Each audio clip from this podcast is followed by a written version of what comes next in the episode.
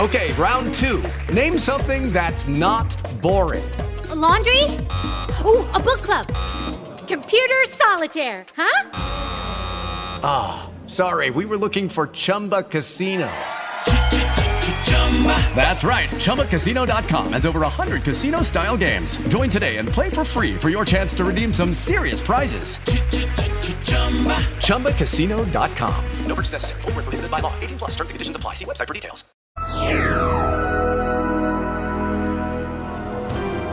Benvenuti e bentrovati a Sky T G ventiquattro Economia, quarantacinque minuti insieme per parlare dei principali temi economici di giornata. Oggi lo faremo con il Vice Ministro alle Imprese e al Made in Italy, Valentino Valentini, bentrovato. Grazie. Adesso alziamo il volume, abbiamo avuto un problema. Oppure lei è in muto, Valentini, è possibile che... No, eh, no, no, sente? Sì, l'abbiamo sentita, perfetto. Poi siamo con la vicepresidente del Movimento cinque Stelle, già viceministra allo stesso ministero ma aveva un altro nome, è un ministero che cambia nome spesso, quindi era allo sviluppo economico, Alessandra Todde. Buonasera, grazie per l'ospitalità. E poi non penso che abbia avuto tantissimi ruoli in vari governi, ma non penso che abbia fatto mai niente allo sviluppo economico, il direttore scientifico di ASviS, l'Associazione per lo Sviluppo Sostenibile, lo ricordiamo il ministro eh, del lavoro, dei trasporti e delle infrastrutture sostenibili, appunti, appunto, e poi presidente dell'Istat. Enrico Giovannini, ben trovato. Buon pomeriggio a tutte e a tutti. Allora, breve recap delle notizie economiche con maggior impatto sulla nostra economia e poi cominciamo. C'è ovviamente l'Emilia-Romagna in testa con il presidente della regione Bonaccini che insiste sull'esigenza che il commissario, chiunque sia, conosca bene il territorio e il ministro per la protezione civile Nello Musumeci che parla di un novantaquattro per cento del paese intero, l'Italia, che è a rischio di frane e dissesto e per quanto riguarda lo specifico dell'Emilia-Romagna fino a novecento euro alle famiglie sfollate. C'è il P N R R perché sono arrivate le raccomandazioni dell'Unione Europea per l'Italia, c'è un rischio ritardi, già lo sapevamo, eh, però c'è diciamo un timore anche per altre cose, tra queste l'esigenza secondo la eh, Commissione che ehm, si applichi la nostra delega fiscale avendo cura di non spingere troppo sulla flat tax, chiedono di mantenere la progressività, sarà sicuramente un tema che cercheremo di attraversare oggi. L'Eurispes ci racconta di un'inflazione che pesa sempre di più, con gli italiani in difficoltà per bollette, affitti e mutui, e pensate che buona parte di queste cose sono state aiutate, nel senso pensate se non ci fosse stato quell'aiuto.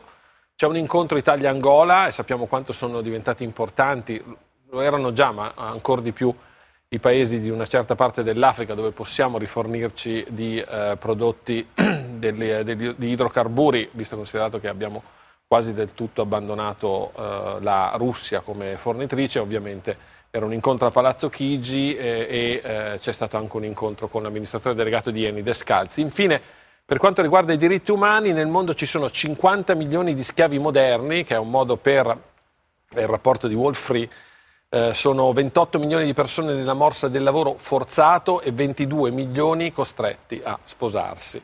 È un tema che dovremmo assolutamente trattare. Allora, oggi parleremo molto di Emilia-Romagna e molto di P N R R, in qualche modo lo faremo anche con Giovannini, a cui però mi fa piacere fare prima una prima domanda su qualcos'altro, anche se è un qualcos'altro che ha trattato molto questi temi, ed è il Festival dello Sviluppo Sostenibile che si chiude oggi, se non sbaglio, ha toccato diverse città, più di mille eventi, e chiedo a lui com'è andata. Beh, è andata straordinariamente bene e il festival si è chiuso questa mattina con l'incontro alla Camera dei Deputati che ha visto la partecipazione del sottosegretario Mantovano e poi di tutti i capigruppo dei vari partiti, dei vari movimenti alla Camera, e noi abbiamo presentato una serie di proposte eh, per la governance. Faccio solo un esempio, c'è una strategia italiana per lo sviluppo sostenibile pronta, eh, così come c'è un piano nazionale per l'adattamento ai cambiamenti climatici pronto e non si vede perché il governo non le approva, e poi altre proposte eh, Cito soltanto una su cui il sottosegretario Mantovano ha dato una notizia, cioè l'intenzione del governo di fare una direttiva in questo senso, fare una valutazione ex ante, cioè prima dell'approvazione delle leggi, secondo proprio le diverse dimensioni dello sviluppo sostenibile, che è quello, ci torneremo dopo, tra l'altro su cui la Commissione europea ha richiamato l'attenzione dell'Italia perché, vorrei dirlo, da quest'anno è tornato in vigore il meccanismo che chiede a ogni governo di spiegare le proprie politiche proprio in un'ottica di sviluppo sostenibile.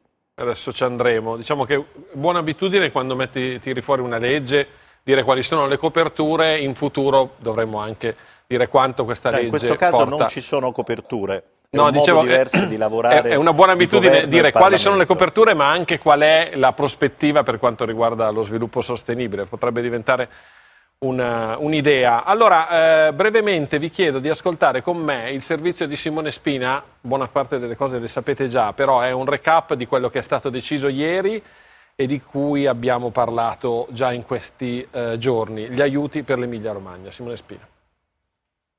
Per finanziare parte degli aiuti alle zone colpite dall'alluvione in Emilia-Romagna si pagheranno i biglietti dei musei un euro in più dal quindici giugno a metà settembre. Si utilizzeranno gli incassi di alcune estrazioni straordinarie del lotto e del superenalotto e quelli dalla vendita di beni confiscati alla criminalità come le auto. Ma è questa solo una piccola porzione delle coperture per gli oltre due miliardi di euro stanziati dal governo e che rappresentano un primo soccorso in attesa di altri provvedimenti per l'indennizzo dei danni. Il grosso dei fondi di questo primo decreto arriverà dai vari ministeri che hanno scavato nei loro bilanci per distribuire una serie di sostegni e circa la metà saranno a disposizione delle aziende. Per le imprese agricole in ginocchio, per quelle che esportano e quelle turistiche, lo stanziamento è di circa un miliardo, tra vari contributi e prestiti agevolati. Per i lavoratori invece ci sono a disposizione fino a ottocentottanta milioni tra cassa integrazione, massimo novanta giorni, per i dipendenti e una tantum contetto a tremila euro per gli autonomi. Denari poi per scuola, università e strutture sanitarie per un totale che supera i trenta milioni. duecento invece i milioni per rifinanziare il Fondo Emergenze Nazionali che andrà interamente alle aree alluvionate. Da definire invece l'impatto della sospensione del versamento di tasse e contributi fino al trentuno agosto con ripresa dei pagamenti da novembre e dei mutui dei comuni. La lista delle città interessate non è stato stilato ma dovrebbe riguardare oltre ottanta città per un milione fra cittadini e imprese. Questo elenco è importante anche per capire chi beneficerà del congelamento delle bollette e della proroga a fine dicembre per ultimare le opere del superbonus al cento dieci per cento. Simone Spina, Sky T G ventiquattro. Viceministro Valentini, eh, allora questi due miliardi, l'abbiamo detto, servono, e l'ha detto anche il governo per eh, bocca della prima ministra, servono ad affrontare ovviamente l'emergenza. Ad oggi è già possibile azzardare una stima di quanti soldi serviranno per ricostruire o per il momento è ancora prematuro? Io credo sia ancora prematuro fare una stima quantitativa, quello che si può fare è una stima qualitativa. Sicuramente eh, l'impatto più grande sarà nel settore agricolo, Eh, i cui tempi di ripresa sono lunghi e la valutazione poi starà nel vedere le colture come sono, eh, come sono danneggiate, l'impatto sul P I L sarà forte. Poi in Emilia-Romagna abbiamo anche eh, un'industria di lavorazione nella prima fase eh, della, della lavorazione di prodotti agricoli, quindi anche questo settore sarà impattato. Poi eh, abbiamo anche eh, altri settori che hanno un impatto minore, ma è, è chiaro che dovranno essere valutati successivamente, così come evidentemente certo. Verranno valutati i danni per l'industria. Quindi ritengo che fare stime in questo momento sia Eh, non sia un esercizio utile, eh, più che altro bisogna continuare a fare, a pensare invece come cercare di, di ripartire. È chiaro. Todde, allora Giuseppe Conte dice che il governo con questo decreto che abbiamo appena ascoltato in pratica ha ricalcato quello che avevate fatto per gestire i primi mesi dell'emergenza Covid, quindi cioè, state dicendo che ha fatto bene. Ma intanto a me fa piacere vedere che determinate misure che c'erano nel cosiddetto decreto liquidità, che è stato appunto il primo decreto che è stato varato per gestire la pandemia, penso per esempio al fondo di garanzia per le piccole e medie imprese, la garanzia del cento per cento, penso alla sospensione dei mutui e delle tasse, alla cassa integrazione in deroga e le misure che sono state anche ricordate nel vostro servizio, sono comunque misure che all'epoca non erano state ben accette, soprattutto dalla Presidente Meloni. Io ho recuperato, perché mi piace comunque un po' guardare alle dichiarazioni del passato, una sua dichiarazione, lei diceva appunto che era un regalo alle banche quel decreto e che in realtà bisognava dare mille euro con un click alle famiglie. Mi fa piacere vedere che quando si governa, quando si devono assumere delle responsabilità e ci si confronta con eh, criticità straordinarie come quelle dell'Emilia-Romagna, in questo momento si guardi all'efficacia. Quindi mi fa piacere che alcune di quelle misure siano state riprese, che siano state utilizzate, quindi evidentemente non erano così negative. Vorrei anche rilanciare, visto che ci sono, perché visto che uno dei problemi sostanziali parte l'agricoltura, che ha ben ricordato il Vice Ministro Valentini, sarà anche la ricostruzione proprio degli edifici, il recupero delle città, magari si potrebbe pensare a una deroga del superbonus, visto che abbiamo visto che anche in quel caso la narrativa è stata varia e sicuramente non corretta. Giovannini, um, in- torniamo anche solo brevemente su una cosa che lei ha già detto nella sua prima risposta. Eh, se non erro, tra le varie tappe che avete affrontato con eh, il vostro forum, siete stati a Bologna e ne avete fatto una imperniata proprio sulla dimensione ambientale del, della sostenibilità. La domanda che le faccio è che abbiamo già affrontato con lei altre volte in cui siamo entrati più nello specifico solo sulla questione della sostenibilità. Eh, come mai è così difficile trovare un punto d'equilibrio tra sviluppo economico e salvaguardia dell'ambiente? Oppure sono io che ho questa percezione, noi che abbiamo questa percezione, ma così non è? Ma intanto dobbiamo dire che veniamo da un passato in cui l'attenzione non c'è stata o è stata molto limitata. Infatti qui dobbiamo distinguere tra quello che dobbiamo fare per evitare che quello che abbiamo costruito, alcune città, certe infrastrutture o non abbiamo costruito, per esempio gli argini o altri interventi per la difesa del suolo, vengano ora finanziati o si decida di rigenerare quello che è stato fatto nel passato, pensiamo ad alcune delle nostre città. E poi bisogna invece assicurarsi che le nuove decisioni vadano nella direzione giusta. Certo. Ma restiamo in questo momento sul cosiddetto adattamento alla crisi climatica, che veramente ormai è sotto gli occhi di tutti.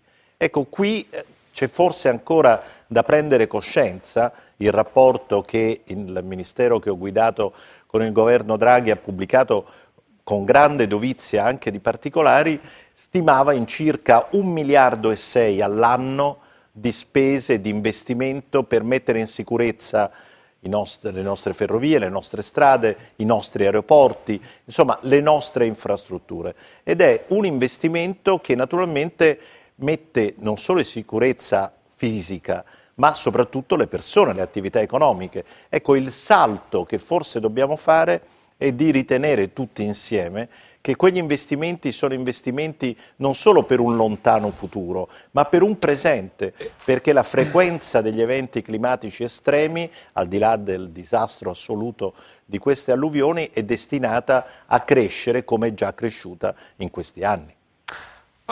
Valentini, vengo da lei. Ovviamente stiamo, è ovvio che siate tutti d'accordo con Giovannini, sono tutte parole di assoluto buonsenso. Andiamo però nello specifico, in cose che sembrano di, di poco conto, ma non sono così eh, di poco conto. Il Presidente della Regione Emilia-Romagna, Bonaccini, potrebbe essere il nome giusto per gestire come commissario sia la fase emergenziale che più avanti quella della ricostruzione? Probabilmente sì, ma non spetta a me no, la decisione. Sì. E quindi però già il fatto che lei dica per... probabilmente sì è una cosa. So. No, vabbè, no, ma non, non, non sarò io Uh, colui chiamato ad adottare questa decisione. Non vedo perché non, non possa esserlo. Ci sono ragioni a favore e ragioni, e ragioni contrarie. Sicuramente il Presidente conosce bene eh, la sua regione, mh, altre volte è stato scelto il Presidente della regione, altre volte no. Io credo, credo che non sia importante. A me personalmente questo tipo di Di dibattito non preoccupa molto, preoccupa molto di più invece la scelta, cioè la persona che verrà, che verrà scelta, se realmente sarà in grado, e perché è molto importante, di svolgere il suo compito. E mi preoccupa anche, mi preoccupano anche le parole del professor Giovannini, perché credo che ormai sia giunto il tempo di pensare a interventi che non siano più eh, a tampone, a ripristino, ma che eh, è, davanti, è veramente nell'evidenza davanti a tutti come questi fenomeni si stiano ripetendo. In Emilia-Romagna il gra- il, il, in Romagna il danno è stato così forte perché si era ripetuto due settimane sì. da un evento altrettanto, altrettanto grave, e se guardiamo, andiamo un po' indietro nel tempo, pensiamo alle Marche, pensiamo a Ischia, soltanto nel nostri territorio, quelli sono gli avvenimenti che stanno ripetuto. Assolutamente, infatti il ministro è difficile, Musumeci parla del novantaquattro per cento di, di Italia a rischio. Credo, credo che eh, nell'opinione pubblica ci sia ormai, comincia ad esserci quella presa di coscienza necessaria anche per giustificare, per chiedere ehm, dalla politica quell'equilibrio così difficile da raggiungere. È vero che però siamo tutti un po' pedoni, un po', e un po', e un po' moto, um, eh, autisti. Quando siamo in auto la pensiamo in un modo e quando andiamo a piedi la pensiamo nell'altra. Quando guardiamo il portafoglio pensiamo in un modo e quando pensiamo al comportamento mh, ambientale la pensiamo in un'altra. Però c'è un'opportunità, prego Giovannini, posso, poi Todde, che abbiamo presentato proprio al Ministro Fitto nell'evento di apertura del festival. Si discute molto di P N R R, ma ci sono circa centoquaranta miliardi di euro aggiuntivi, che sono i fondi di coesione nazionali o europei, che coprono il resto della decade che è in corso. Ecco, quei fondi che spesso sono stati nel passato non solo non spesi, ma anche magari dispersi in attività non così importanti, dovrebbero essere orientati ora a questo tipo di interventi risolutivi, perché appunto altrimenti rischiamo di perdere un'altra grande occasione. Todde, per introdurre anche il prossimo tema, eh, secondo lei è un errore, oppure non poteva essere diversamente, il fatto di non utilizzare il Piano Nazionale di Ripresa e Resilienza per l'emergenza?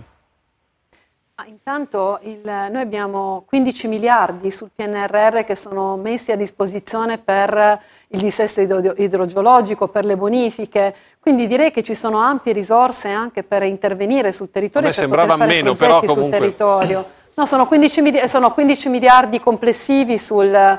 Eh, sul tema, sono nove miliardi specifici ah, okay. per il dissesto idro- idrogeologico, quindici miliardi tra dissesto e bonifiche. Perfetto. Ma il, eh, quello, quello che è importante è che ci sono proprio due aspetti, lo ricordava correttamente il professor Giovannini prima, c'è un aspetto che è legato al governo integrato del territorio, perché noi dobbiamo pensare in questo momento di avere anche l'opportunità di poter unire il piano eh, del governo del territorio con il piano urbanistico, con uh, la possibilità di poter governare le coste, e non possono essere visti come settori, devono essere visti in maniera integrata, e quindi possiamo utilizzare le risorse del P N R R per questo scopo. Il problema è la progettazione, e vado all'altro Prego. lato, l'altro lato sono le politiche industriali e come vogliamo sviluppare il nostro paese. Io la cosa che vedo, sento sempre parlare di quello che ci comporta abbandonare i vecchi modelli, che chiaramente hanno un costo in termini di perdita magari di posti di lavoro, di passare a qualcosa di diverso, ma non sento mai parlare sufficientemente delle opportunità, dei nuovi modelli, per esempio delle nuove filiere che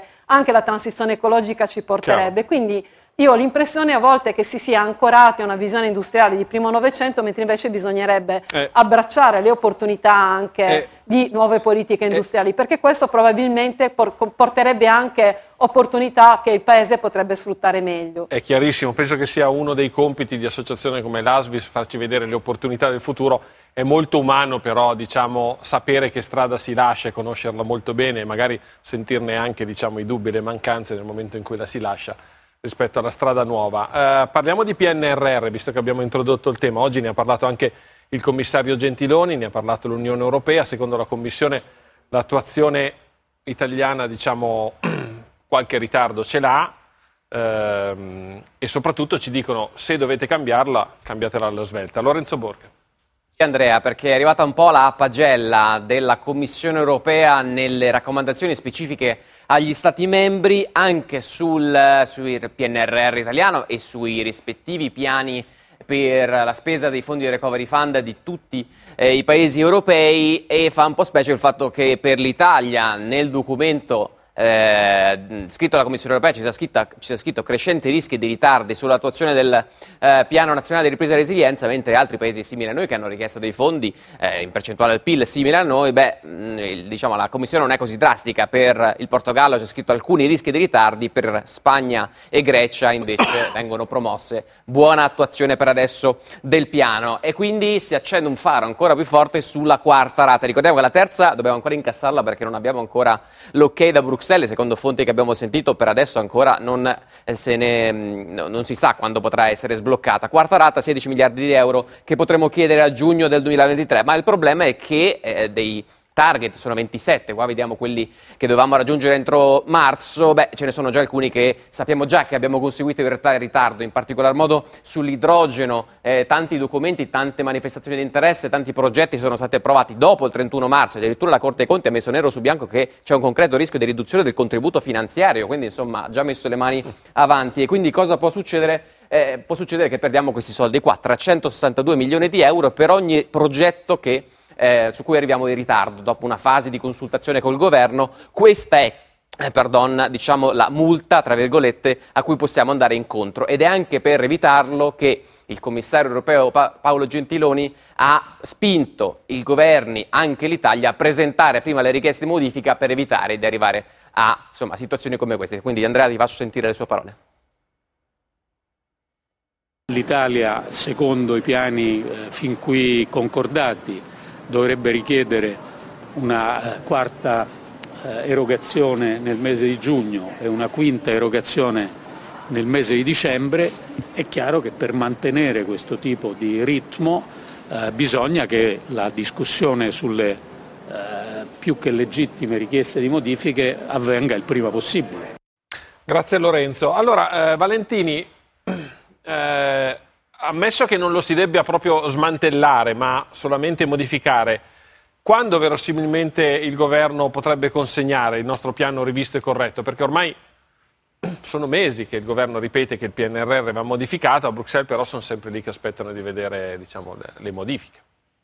Ma credo che i tempi ormai siano, siano chiari, entro, e abbiamo eh, Una, da concludere entro la fine del mese, poi abbiamo entro il mese di giugno, quindi i tempi sono molto stretti. Il ministro Fitto se ne è reso eh, più che conto, ha, ha messo lo sprone ai vari dicasteri, eh, ce la stiamo mettendo tutta. Posso, posso dire questo, sicuramente almeno per quanto, per quanto ci riguarda, e credo che lo stesso possa valere anche per, per gli altri ministeri. Insomma.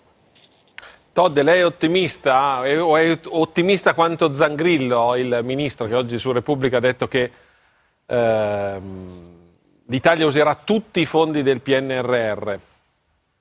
Io credo che sia una responsabilità straordinaria utilizzare questi fondi per la ricostruzione, il rilancio e la modernizzazione del nostro Paese. Devo rilevare però che, per esempio, aver, aver riportato la cabina di regia a Chigi, quando c'era una cabina di regia funzionante già avviata, che era al M E F, al Ministero delle Finanze, secondo me è stato un modo per ritardare i tempi. E io ritengo anche questo, ritengo che in questo momento noi dobbiamo pensare a quella che è la strategia complessiva. Io non ho mai, pens- non ho mai sentito eh, che le risorse eh, fossero uh, in più, fossero un, uh, un problema. Invece continuo a sentire ehm, che i soldi sono troppi, continuo a sentire che le risorse sono un problema, invece sento meno parlare di progetti. Quindi bisognerebbe, dal mio punto di vista, concentrarsi molto di più sulla strategia, sul, su come spendere questi soldi correttamente e soprattutto su opere e su contesti che possano essere incisivi per il rilancio dell'Italia. Giovannini, non posso non chiederglielo, mi scusi, ma se oggi siamo in ritardo è anche perché il P N R R era stato almeno in parte impostato male, penso al governo Conte, al governo Draghi, oppure no? E cosa la ne risposta, pensa della nuova governance? La, eh, allora, due cose. Sì. La P N R R come progetti e riforme. Io credo che abbiamo bisogno della relazione di cui parlava il Vice Ministro prima, eh, proprio eh, ad horas, cioè eh, il prima possibile, perché altrimenti scatta tutta una serie di ridda, di voci, di controvoci che non aiutano il Paese. Eh, un esempio per tutti, voi avete citato la Corte dei Conti. La Corte dei Conti si lamenta di una milestone che dovrebbe essere raggiunta a giugno, quindi ancora in futuro. Giustamente il governo ha detto sarà la Commissione a giudicare, in cui si faranno trentasei stazioni di rifornimento a idrogeno lungo le principali direttrici invece che quaranta.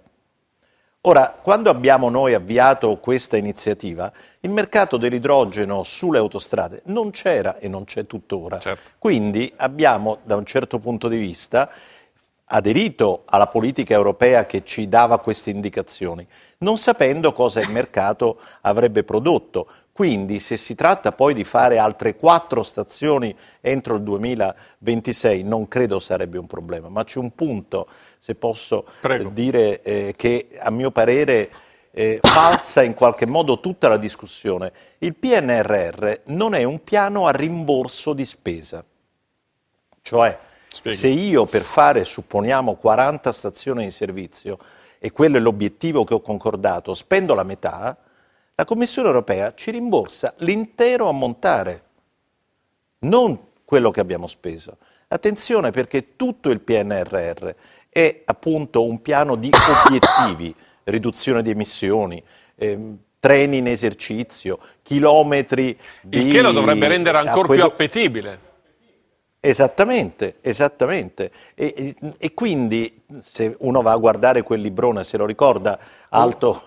centinaia di pagine, trova tutti gli indicatori di risultato, non le spese.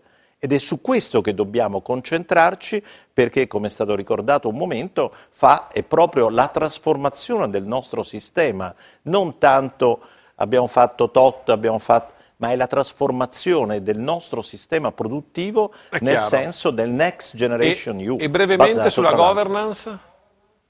Sulla governance... Il governo ha preso naturalmente un rischio da questo punto di vista. Io credo che sia stata, da un certo punto di vista, giusto unificare la governance del P N R R e dei fondi di coesione, per i motivi che ho detto prima, perché le due cose devono essere coordinate e orientate nello stesso modo. Ma non c'è dubbio che lo spostamento di competenze, il cambiamento di persone e così via può aver determinato qualche ritardo, ma ripeto, Non sa, nessuno di noi sa giudicare tutto questo finché non arriva la relazione del governo.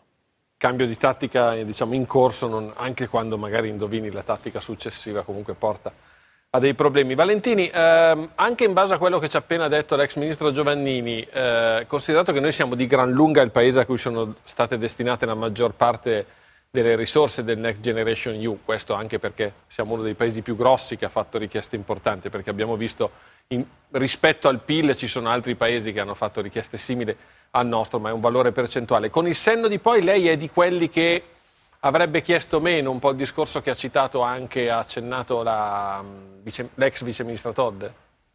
No, io resto in mezzo, come mi trovo anche nell'inquadratura, è vero, lei... tra quello che ha detto, da quello che ha detto il, il professore Giovannini, che è l'impostazione del P N R R, e eh, il fatto che in definitiva eh, sia una grande opportunità che ci è stata posta.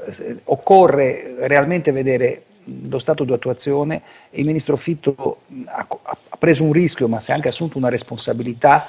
Eh, io confido che eh, ci possa dare uno stato di attuazione tale che ci consenta di, da un lato, utilizzare al meglio le risorse esistenti, quindi con un effetto trasformativo, e dall'altro, e questa è la vera sfida del P N R R, riuscire a trasformare, perché se abbiamo dei ritardi, se abbiamo delle difficoltà, è che il P N R R veramente cambia, modifica in profondità la maniera in cui tutta la macchina amministrativa sta lavorando, ed è questa la difficoltà che realmente stiamo, stiamo eh, affrontando.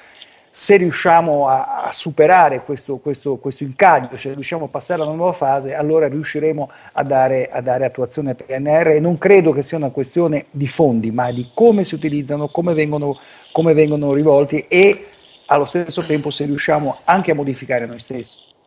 Todde, cioè, Todde, sinceramente, secondo lei, cioè, se foste ancora voi al governo, considerato che il cambio di governance è nella direzione che voi stessi auspicavate, eh, è così convinta che saresti in una situazione molto diversa rispetto a quella del governo attuale? Guardi, adesso lei sta uh, facendo venire fuori l'ingegnere che è me, io cioè, sono una persona concreta, quindi bisogna sempre confrontarsi sui problemi. Certamente la macchina era stata avviata, era stata rodata, io per esempio partecipavo uh, al CITE, che era il Comitato Interministeriale della, della Transizione Ecologica, e c'era una fortissima uh, spinta anche all'attuazione. E chiaramente ci si prendono dei rischi cambiando questo tipo di, di dinamiche e anche delle responsabilità, ma ripeto, io credo che questo governo abbia nell'attuazione una grandissima responsabilità di trasformare il paese, di mantenere un'economia eh, ovviamente che possa essere un'economia espansiva, soprattutto rispetto anche al patto di stabilità che viene ripristinato, quindi avere la possibilità di poter trasformare il paese con dei fondi che non rientrano all'interno del patto di stabilità, penso, insieme ai fondi di coesione, penso che sia un'opportunità straordinaria. Quindi io mi concentrerei sulla strategia, mi concentrerei su quelle che sono le opere necessarie, mi concentrerei su quelle che sono le filiere da sostenere. Quando io sento dei dibattiti assurdi, anche per esempio ultimamente sul ponte sullo stretto, rimango un po', devo dire, eh, smarrita, perché io credo che il paese abbia necessità di infrastrutture, di strade e di ferrovie. Eh, ma eh, guardi, io vengo da un paese che è la Sardegna, che praticamente non ha un chilometro di ferrovia elettrificata, sì, quindi penso sì. che ci sia ben da fare e ci siano dei temi concreti da affrontare.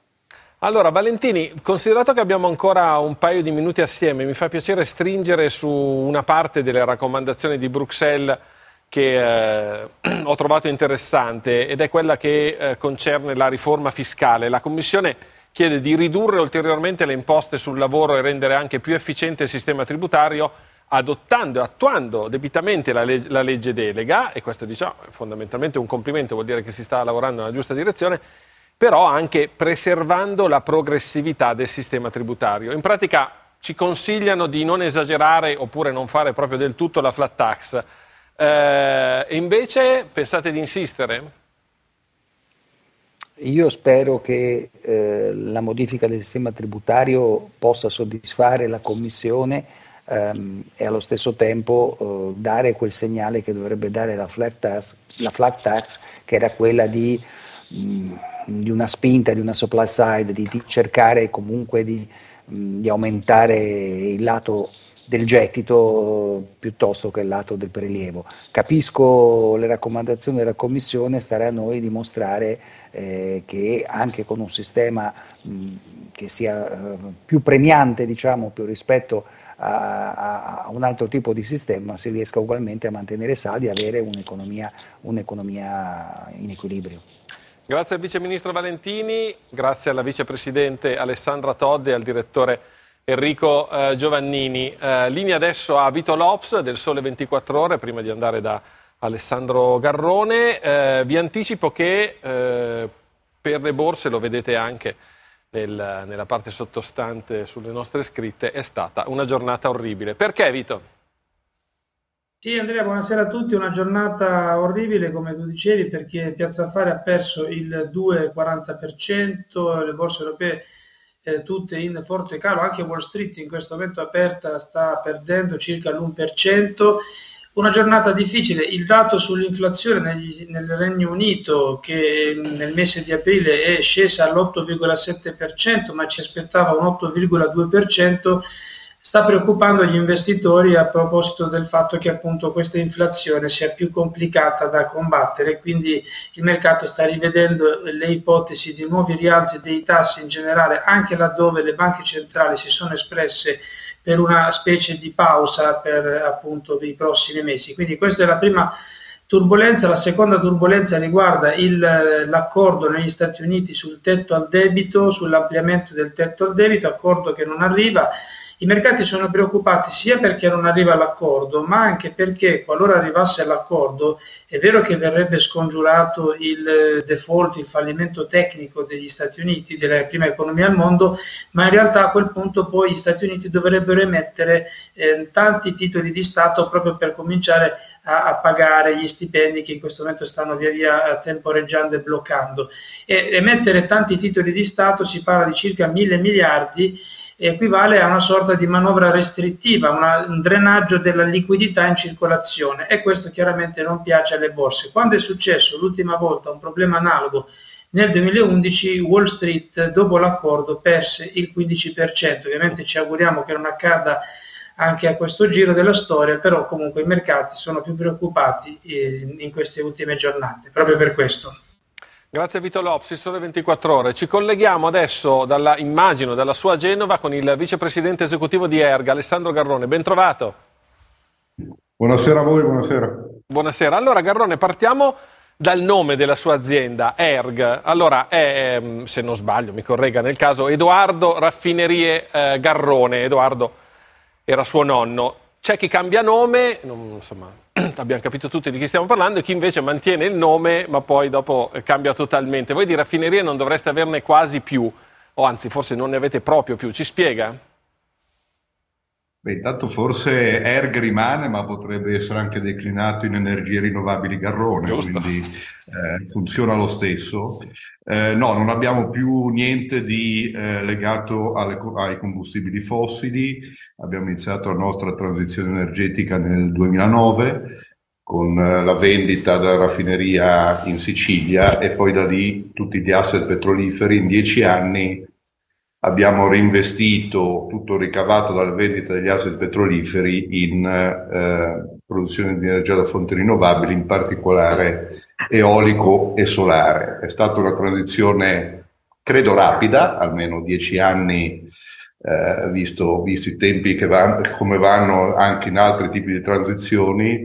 Eh, l'abbiamo fatto, credo, con visione imprenditoriale, con capacità manageriali, con un po' di coraggio e fortuna, e oggi possiamo dimostrare come E R G che la transizione energetica si può fare e ha anche dei buoni ritorni, eh, perché infatti, i risultati sono ottimi. Allora, voi producete solo energia rinnovabile, passare da petrolio a eolico, solare e, e non solo, è quanto è stata una scelta dettata da motivi etici e quanto, e non ci sarebbe e non c'è nulla di male anche da motivi economici? Ma direi sono state entrambe. C'è un motivo economico. Allora il mercato petrolifero era molto complesso e quindi per la sostenibilità della nostra azienda abbiamo deciso di andare su un altro mercato. Ovviamente questi si sono uniti anche a motivi etici di sostenibilità. Siamo Siamo su un trend ormai certo e consolidato e siamo assolutamente felici di poter dare un contributo alla lotta al cambiamento climatico. Stringendo su una questione di, di, di, di attualità, precede, cioè successiva alla vostra transizione, nel tentativo di renderci indipendenti dalle forniture energetiche russe a causa della guerra ucraina, eh, abbiamo puntato moltissimo sempre però su idrocarburi, semplicemente non provenienti dalla Russia. Secondo lei abbiamo puntato troppo sul gas e troppo poco sulle rinnovabili?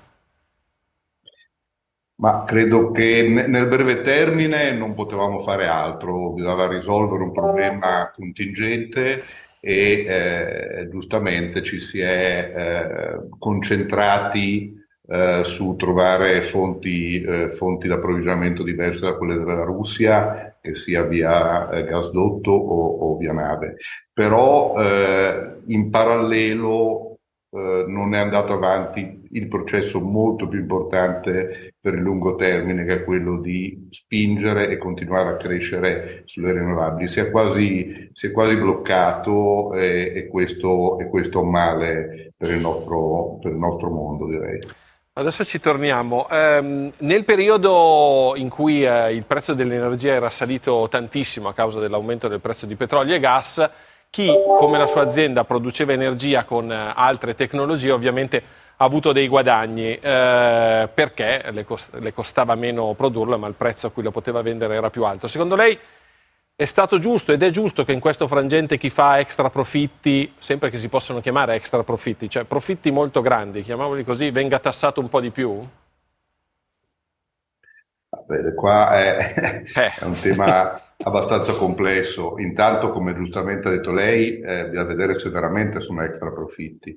Eh, il, il, la metodologia che è stata applicata nel calcolo degli extra profitti in Italia eh, non ha assolutamente rispecchiato la realtà, almeno per quanto ci riguarda, per quanto riguarda il mondo delle, delle rinnovabili, eh, perché sono stati usati dei, dei riferimenti che sostanzialmente sono stati i ricavi meno i costi, eh, che non hanno niente a che fare con i profitti, soprattutto quando aziende come la nostra, ma quasi tutte le altre, si coprono sul mercato dei ricavi e della vendita di energia, e quindi in realtà noi non vendiamo al prezzo di mercato, ma vendiamo a prezzi eh, su cui ci siamo coperti l'anno precedente. Quindi se andiamo a vedere i profitti, assolutamente non è corretto. Noi come E R G in Italia abbiamo avuto un tax rate nel duemilaventidue del settanta per cento.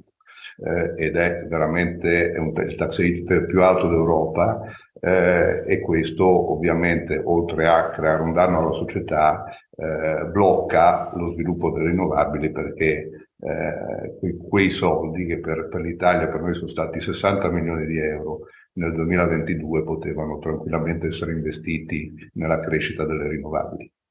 Eventualmente si possono fare delle leggi in cui si incentiva a reinvestire in rinnovabili, diciamo. Magari, eh, magari a questo proposito, una vo- sempre tornando alla vostra storia, una volta presa la decisione di passare alle rinnovabili, qual è stato e qual è ancora il maggior ostacolo al decollo? Ma, maggior ostacolo al decollo non solo per noi, ma un po' per, eh, direi per tutti quelli che vogliono investire. Se guardiamo l'Italia, è sicuramente un ostacolo burocratico. Eh, abbiamo ancora tempi autorizzativi inaccettabili, si parla mediamente di cinque anni eh, di autorizzazioni e trenta enti che devono essere coinvolti per rilasciare l'autorizzazione. Questo è veramente, eh, va, va assolutamente contro a quelli che sono gli obiettivi europei al duemilatrenta e al duemilacinquanta. A questo si aggiungono de, delle tematiche no, economiche, ovviamente la tassa sugli extra profitti o dei tetti imposti, eh, dei cap sul prezzo alla vendita di energia, che possono funzionare in tempi ristretti per risolvere un'emergenza, ma poi eh, anche su queste cose non c'è una visibilità futura.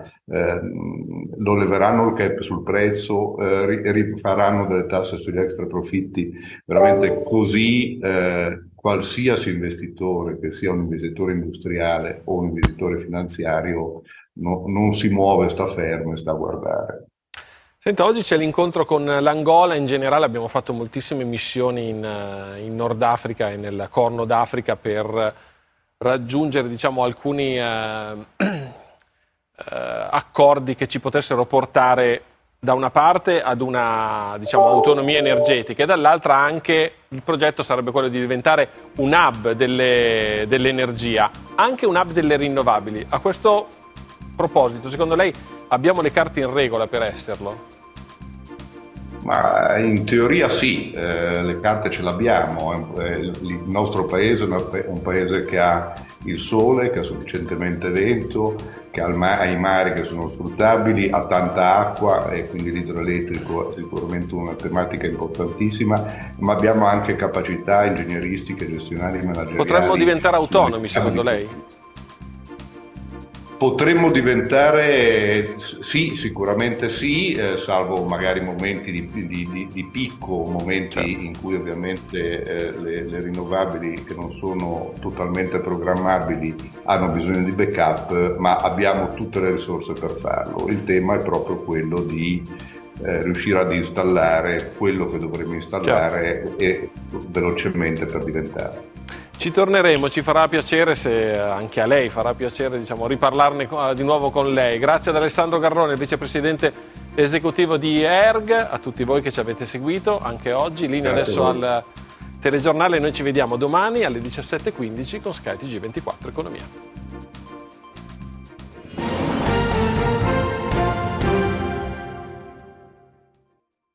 It is Ryan here, and I have a question for you. What do you do when you win?